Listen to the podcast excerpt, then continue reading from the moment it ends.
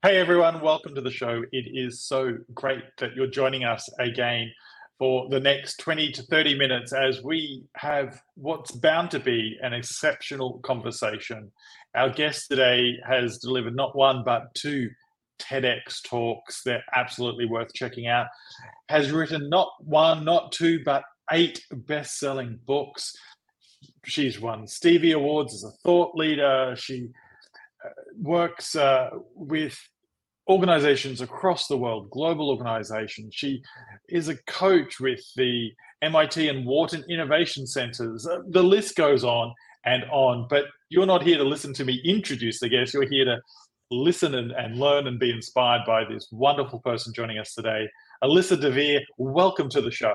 I'm so, so excited to be here with you. Thank you so much.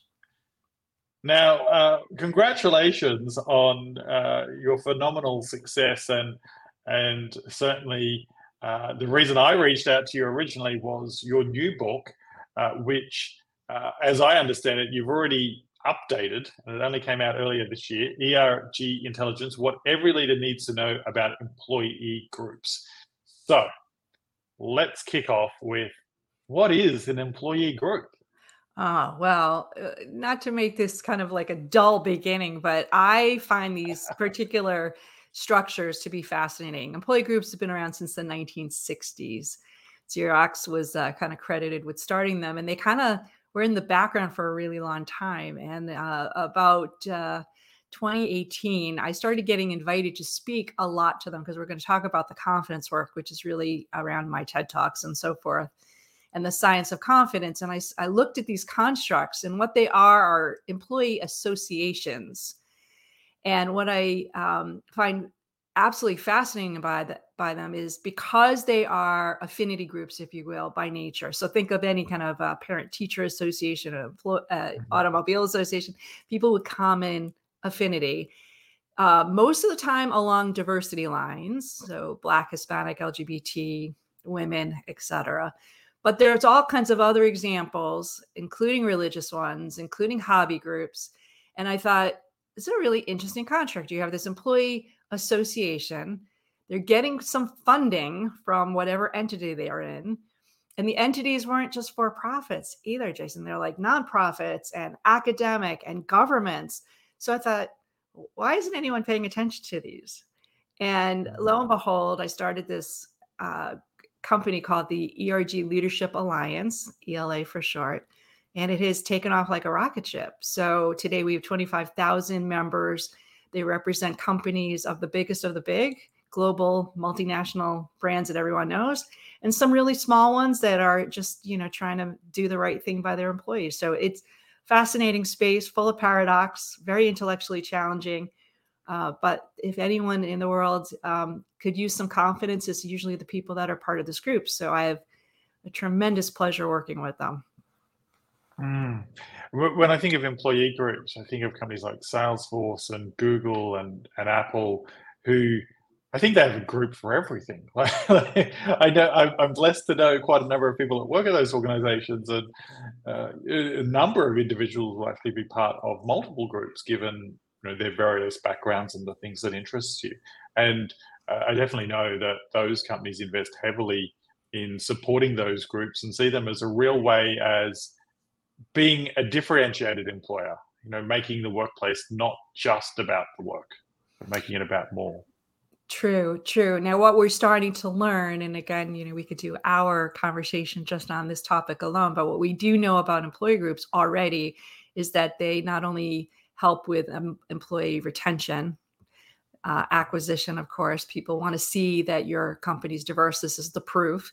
Um, but they increase productivity. They dramatically increase employee engagement. So you're getting better innovation, more productivity, happier employees, which lead to what you would imagine to be healthier employees. So even reduce costs of the the benefits. So eh, there's only good reason to do it. But the research also says that when you don't do these kinds of groups well, they have the inverse effect. So what ELA does is we do training and certification and we support all the different players in the ecosystem, which is not just the members, the leaders, the DEI team that typically runs these groups, but even the executive sponsors. And I'm doing at least one, if not two or three trainings a week for the C suite level at these organizations to really help them understand not just what these groups are, but what their roles are in supporting them properly. So, sum it up for me. What is the key role of that executive sponsor of uh, ERG Group?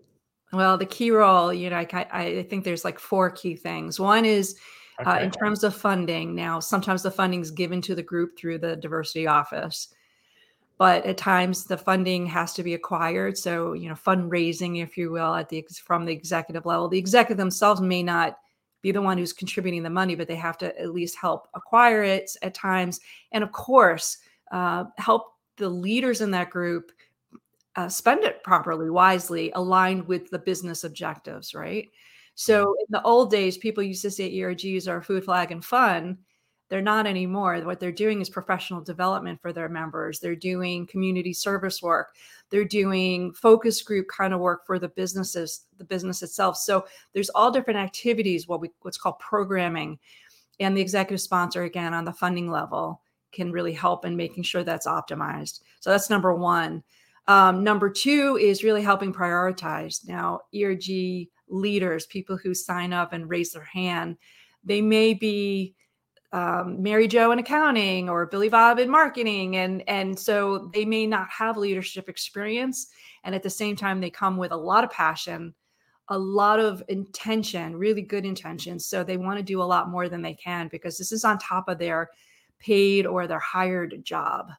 And these roles are typically volunteer jobs. Sometimes they're given some kind of a bonus, sometimes tied to performance of that work, but largely is not their full time uh, responsibility. So the executive sponsor, again, it can really help in a coaching capacity to help prioritize and keep that additional ERG work um, within the scope of what's feasible.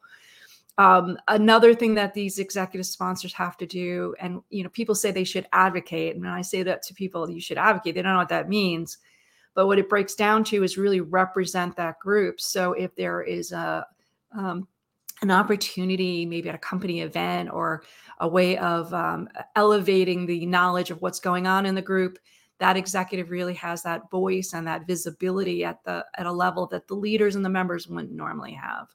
So those are all different things that an executive sponsor can do um, as part of their role. I think one of the the biggest things that an executive sponsor really needs to do is show up. And what I mean by that is they act as a role model. They shouldn't necessarily be at every event that that group does, but they need to come and show that they are visibly supporting that group because the work is hard. Diversity work is really hard. And if you don't have that senior executive support, um, quite honestly, I don't think it can, the groups can be that, can be successful. We've seen lots of groups fall apart despite the best intentions of everyone else when the executive sponsor is not really engaged. So, showing up at some events, participating in meetings, really just telling the members and the leaders that their voice is being listened to. Um, that's really that's the role. Yeah, it makes so much sense. And I was thinking about some of my experiences that a lot of the time, uh, at least in my experience, the executive sponsor is basically told everyone on the C suite needs to sponsor something. and he or she you know could be the one that just gets the leftover group as opposed to the group that they're they're passionate about. And and that, and I think sometimes they they just ignore it uh, because they're not necessarily even sure. Even if they are passionate about the idea they're not necessarily even sure about what they should do um, especially in in organizations where these groups have been set up as a response sometimes to those employee engagement surveys or as a bit of a knee-jerk reaction to something that's going on. So uh, help with fundraising or, or securing the budget, uh, providing leadership guidance and coaching to the, the leader of the ERG group. And I think there's something really key in that. You know, you said it could be Mary Beth from accounting or Joe from from marketing and uh, who hasn't got leadership experience. And I think these are also great areas for people to, in a, in a safe way, uh, get some exposure to different things, whether that be leadership, whether that be to a different way to participating in their day-to-day work. So providing that mentorship is is fantastic.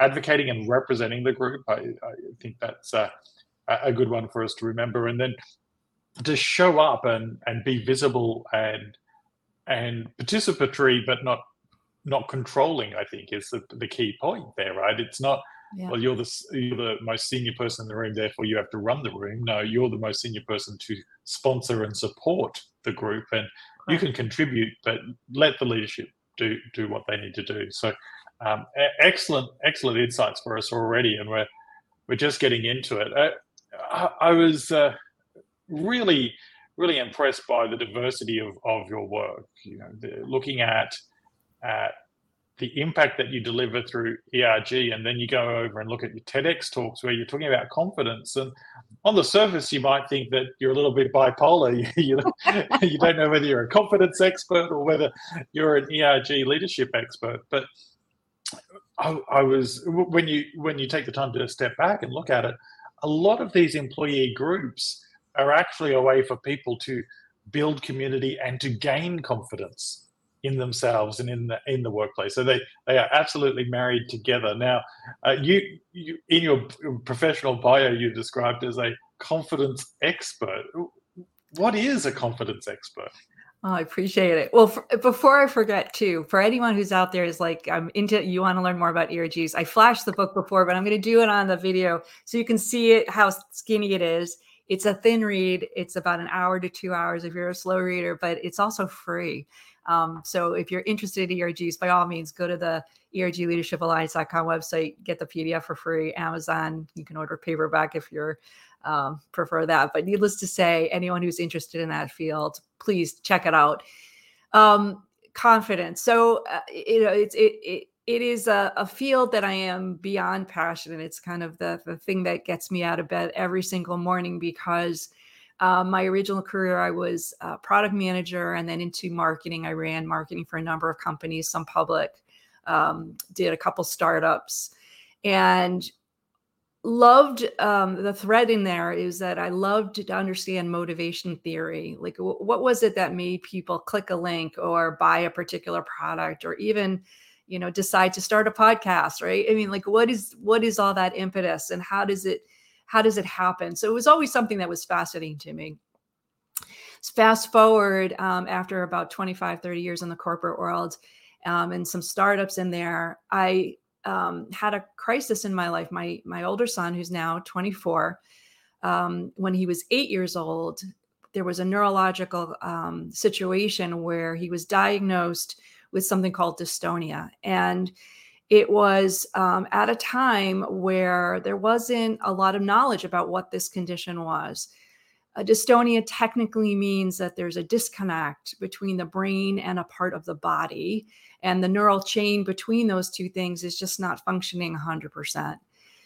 So, if you know somebody, or maybe you have, if you're listening, Parkinson's, uh, MS, Tourette's, there's a whole set of uh, neurological diseases that fall in this dystonic, dystonic category. And my son has something called focal dystonia where he can't control his forearms. And so it became very scary because they said it was probably going to cause him to be paralyzed. And subsequently, they didn't really know how to treat it.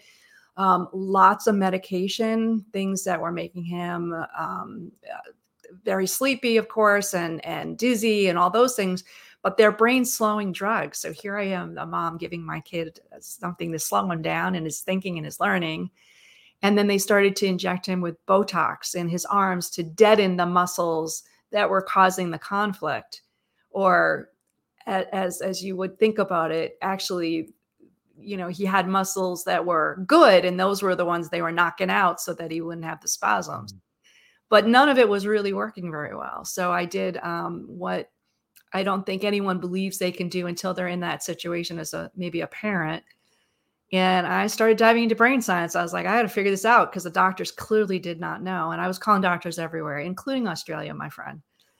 So um, after about two years of researching, I started to really recognize some patterns and things across different disciplines. I started talking to alternative medicine people as well.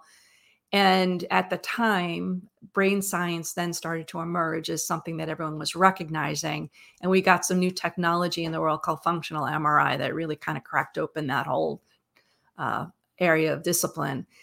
so again kind of at a surface level some more in one of my ted talks on that whole topic i became very knowledgeable to the point where doctors were calling me and um, not the new book i flashed but the one before that confidence is a choice harvard medical school is on the cover. They've endorsed it along with mit and a whole bunch of others. So i don't pretend to be a neurologist. I'm just a mom and a marketer at heart. But what i do know about this area is that the more we learn about how we have agency in our brain and, and teach people to take agency, to have control, to be more aware of what you can do and think and feel and be and behave, because you do have a lot more control than you're led to believe most of the time. We don't teach people that. And so it became a real personal mission. And I, you know, confidence crusader is kind of a, a funny way of putting it. Yes, I'm a neuro nerd too in that. But I started talking to people about it and it kind of started to take take uh, a very fast path to again those employee groups was one of the groups that seemed to really appreciate this knowledge and they were really wonderful people so while i was doing the confidence work i said you know i can teach confidence to anyone we have kids and and grown-ups and professionals and uh, you know the gamut but one of the things that i know as a marketer is having a target market makes all the difference so it became very clear to me that the employee resource groups were a beautiful target market. And um, I would say about 80% of what I do on the confidence space is now in that ERG world. Mm, mm. Uh, well, the the book "Confidence is a Choice: Real Science, Superhero Impact." Uh, well, it's definitely a catching title.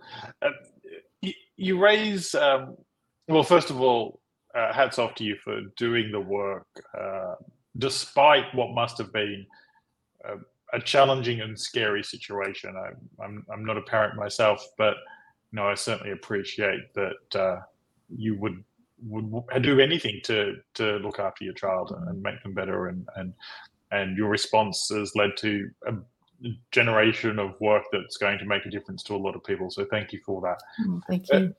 uh, when when i look at the look at your TED talks, and and I, have I've only seen part of them, but uh, you really capture right at the beginning that that you know perhaps we're groomed in some ways to to seek out a you know I, I am stealing from your TED talk a bit, but you, you, groomed to to achieve, to do more, to to get that next promotion, and when these things don't happen, uh, our confidence gets shattered. I, I, you know, thinking about the economic situation we're in at the time of this recording, and so many people are finding themselves displaced out of their jobs. And I have conversations with people every day that that are like, "Well, I must be bad."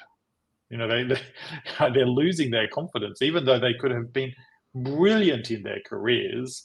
Uh, brilliance doesn't necessarily mean that the company keeps you, and, and it's it's got nothing to do with you, and more about numbers on a paper at times. So uh, there's so much that that impacts us every day, and uh, I think confidence is something that people do struggle with, and something that we should focus on getting better at as individuals, but also be more mindful um, of how what we do impacts others. So, uh, my question to you in that really long wind up is how how do people develop this habit of being confident? Well, I'm going to correct a little bit of the way that you just phrased that because confidence is a skill. It's mm-hmm. not a state of being. It's not a genetic inheritance. you know, it's not, it's none of that. It is a skill. You learn how to be confident. And that's the problem. We don't teach people how to be confident. We try and build their confidence, right? And again, that's a misnomer. It's you don't build confidence. Confidence is, uh, you know, it's almost like again, maybe another maternal example, being pregnant, you either are or you're not, right? Mm-hmm. Definitionally, mm-hmm. I don't care if you're studying in a laboratory, you're either confident or you're not. Now, there's always a margin of error in that, you know, some standard mm-hmm. deviation that we say, I might be wrong or I might fail, but I'm confident that I can do X or I'm confident that I did Y, right? Mm-hmm. It's not, I'm sort of confident. I don't feel mm-hmm. confident. It's you are or you're not and the the the deliberate title confidence is a choice is you make that decision if you are confident or not given any scenario you can imagine. Right now, you have different data coming at you all the time, whether it's the news, mm-hmm. it could be something uh, that you smell, that you see, that, you, that you know, a memory. You have all kinds of data points that factor into your brain, in particular prefrontal cortex, right in front of your forehead, that you then say, Yes, I'm confident about what I'm going to do, what I'm going to say, I'm going to do or act, or I'm not. Now, when somebody loses their job, it's not that they don't feel confident about losing their job. They don't feel confident about their performance in the job, right? And like, oh, well, I mm. thought I was doing great and then I got laid off. Right. So they're second second guessing. They're going back and they're going, wait, I used to feel confident that I had a job. I was good at my job. I showed mm-hmm. up every day, did my job, right? And then all of a sudden, oh, maybe I maybe I was I didn't know what the truth was. They're they're they're mm-hmm. doubting their ability in that job at that time. Their confidence itself is being questioned because they're did I really have the right data? Mm-hmm. Did I mm-hmm. really know? Now, how are you going to know that? If you are not the CEO or in the C suite of a company, and there's some meetings going behind closed doors, they're planning a layoff, and you just happen to be in the wrong chair at the wrong time, how are you going to know that? But instead of mm. being rational like that, that's the rational way of saying I was the wrong place at the wrong time, right? I got cut and that stinks. Instead, we go because we haven't been taught otherwise, right? I suck. I stink. I must have been terrible. I didn't have the right data. So if you if you stop yourself in that moment where you're self-doubting, if you know how to do that, and you can say, wait, time out. I need to get better data. I need to really think this through. I need to be more rational about what happened. Or I know how to get more rational. Maybe I have a coach or a, a good friend that I can talk in a logical way. Yeah, things can get a lot you, you can kind of remedy that. That's a, that's the choice you're making. Mm. You're taking action to say, wait a minute, time out.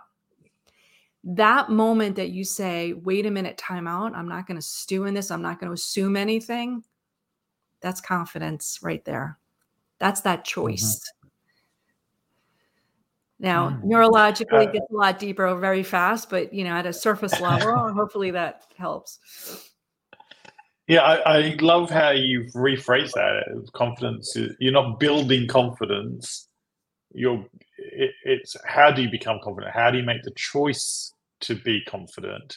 And and a, that that skill, the the that decision skill to say, I'm. I, what's the rational way to look at this, and therefore come to a confident conclusion of the outcome versus a um, well, I'm, I'm just no good because X happened. It's a, a great way of, of looking at it. Now, like any skill, it takes practice, right? So, how how what's the what's the biggest tip that you could give our audience today around practicing the skill of confidence? Practicing the skill. Okay. Um, I'm gonna I'm gonna give you two two uh, very woo woo as we would call it, fuzzy like the situations, but they're really important.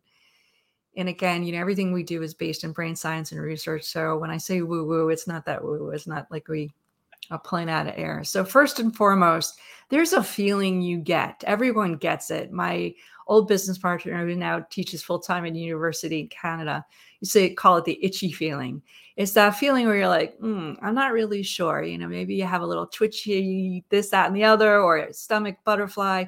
And it can be for anything. You know, I'm going to ask that person out, or I'm going to go cause a, uh, you know, a customer service problem, or whatever it is that you're doing. And you're like, you're not really sure if it, it you know, you're feeling like, eh. I, I was talking with my CFO earlier today, and you know he asked me about the pipeline for the rest of the year and i'm like well you know i'm not really sure what's coming in the economy and the politics you know the standard line whatever but what was underlying that was can i afford to do some things that we want to do right so i could feel it i could feel when i was answering his question you know i was feeling a little bit squirmy that's the moment that you say stop catch your breath, so to speak. And sometimes people will say, take a deep breath. That does uh, over hijack your amygdala. There's all kinds of science around that too. But if you can identify that feeling where you're feeling insecure, uncomfortable. You can label whatever you want, but it's a physical feeling. That's the moment you go, time out. Time out. What's going on here?